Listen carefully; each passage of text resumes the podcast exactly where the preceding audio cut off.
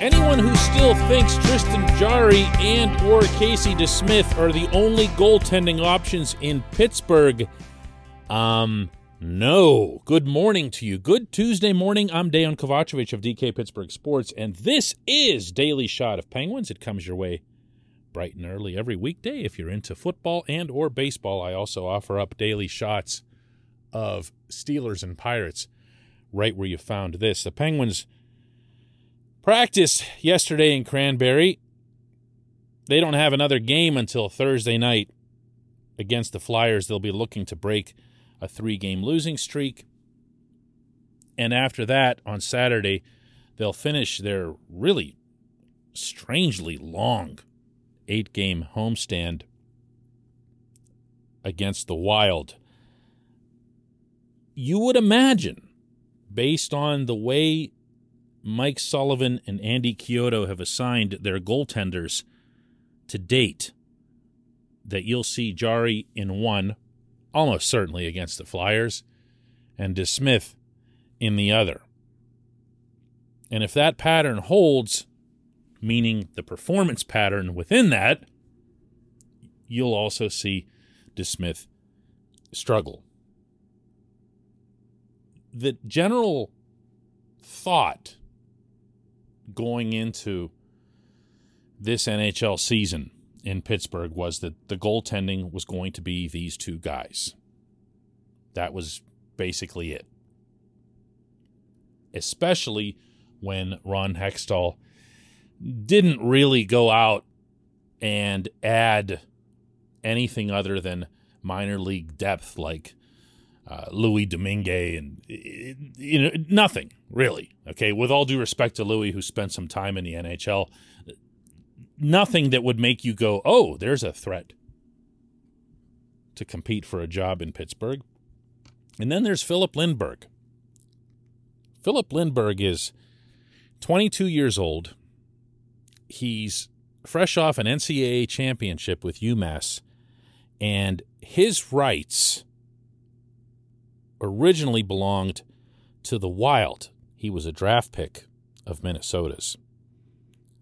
His time to sign with the Wild expired, which cast him into college free agency, which isn't true free agency because there's now a cap on how much those guys can get paid. So basically what it means is that the the player, his parents, his agent look around for the best situation.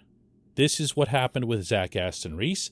This is what happened with Drew O'Connor, where they're just looking around for, hey, where can I go that honestly, there isn't a whole lot of competition because all you want as a prospect, I don't care what your talent level is, what your position is, all you want is to get to the NHL as fast as possible. And if you make it into a system where you're the best player there the moment that you walk through the door, so much the better. I'm sure there are other considerations and everything, you know, whether you want to play in Canada and get taxed more heavily. Uh, I don't know. Some might even be looking at wanting to be closer to home or whatever. But more often than not, this is what you hear. This is what you hear they want to go to a place where they feel like they're going to get a chance. John Marino was in a semi similar situation. He was going to become a college free agent because he didn't want to stay in Edmonton anymore, or meaning their property. So it kind of forced a trade. So the Oilers were able to get a sixth round pick from Jim Rutherford instead of just letting him walk away. The Penguins really wanted to snap him up and get him in the system and talk to him and do whatever they could to make sure they keep him. Obviously, great move. So there's a bunch of these examples. Lindberg is another one of them. Lindberg had the common sense when he was here for training camp that whenever any of us reporter types asked him, hey, you know, why'd you pick Pittsburgh? And he would say, um, you, you know, what's he going to say? I think I think I'd be the best guy here. You know? He can't really say it anything close to what it is that I'm sure that he was actually thinking. So the best thing the kid can do in terms of saying anything is to say it on the ice. This portion of Daily Shot of Penguins is brought to you by the good people at the Greater Pittsburgh Community Food Bank, were they're committed to providing food for all of our neighbors in need across Western Pennsylvania, and they in turn need your help. Visit pittsburghfoodbank.org to find out how $1 from you equals five full meals for those in need. $1 equals five meals. pittsburghfoodbank.org. Lindberg yesterday was named AHL goaltender of the month for October. In case you're wondering what would compel me to be talking about him at all today, it's a very, very, very small sample size. It's the first four starts of his professional career. But in those four starts, he's gone 4 0 with a 1.71 goals against and a 942 save percentage. This is very, very good. It's very, very encouraging, but I'll repeat, it's also very, very early. I wouldn't be taking any kind of action with Lindberg until he's got a lot more experience at that level in Wilkes-Barre Scranton. So I'm not suggesting, hey, Saturday night, you know, DeSmith gets bombed by Minnesota, and this is now three of those in a row for him. It's time to bring up Lindberg. I'm not going to do that. Uh, I'm a believer in all sports that you don't promote prospects based on team need, but rather based on what's best for the prospect. One would hope that the Penguins would apply the same sort of approach toward Lindberg if they see, for example, that there's a facet to his game that they know will be exposed at the NHL level but hasn't yet been exposed and might not be exposed at all in the AHL, at least not until he's been down there for a while, bringing him up is a big mistake. Little example, it might not even be actually stopping the puck. It might be something that's related to uh, stick handling, to moving around, to being able to read the play. There are a lot of things that he's going to have to show management. There's a lot of boxes that he's going to have to check before he comes up. But but I'm going to use the word encouraging again because that's what this situation is.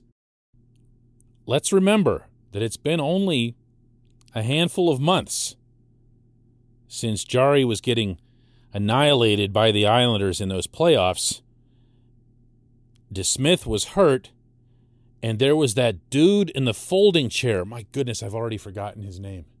I have already forgotten his name. Whoever the other goalie was that was just sitting there on the folding chair on Long Island at the end of this uh, runway because there wasn't room on the benches with this super sad look on his face, knowing that Jarry could have given up 900 goals in the first period and Mike Sullivan still wasn't going to turn to this guy.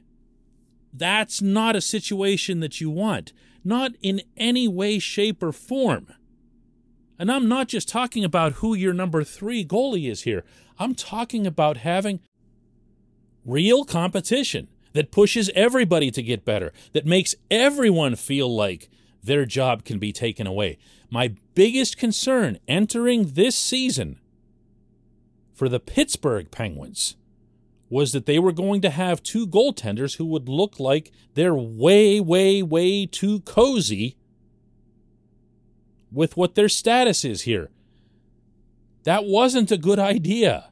I'm sticking stubbornly by that stance. It wasn't a good idea. Maybe Lindberg can erase all of that. I guess we'll find out. When we come back, just one question.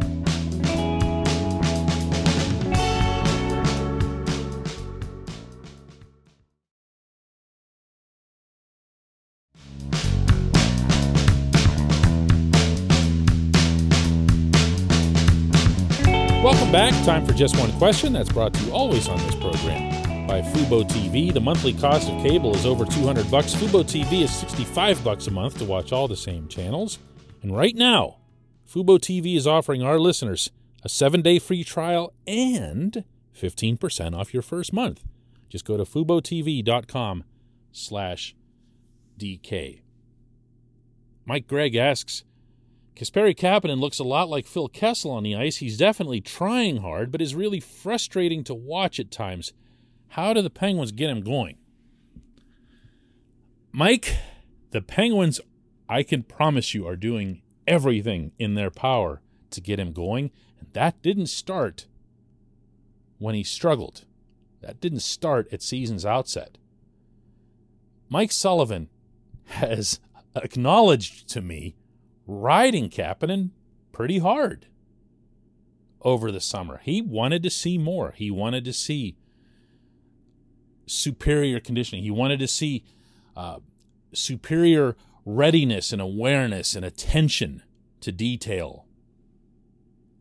And as such, he had Kapanen play in all the preseason games, which was really odd. I'm not sure the last time a head coach here tried something like that with a prominent player. It's not something that I can recall. But there was Kapanen game after game after game, all those pointless things with Columbus and Detroit, Buffalo.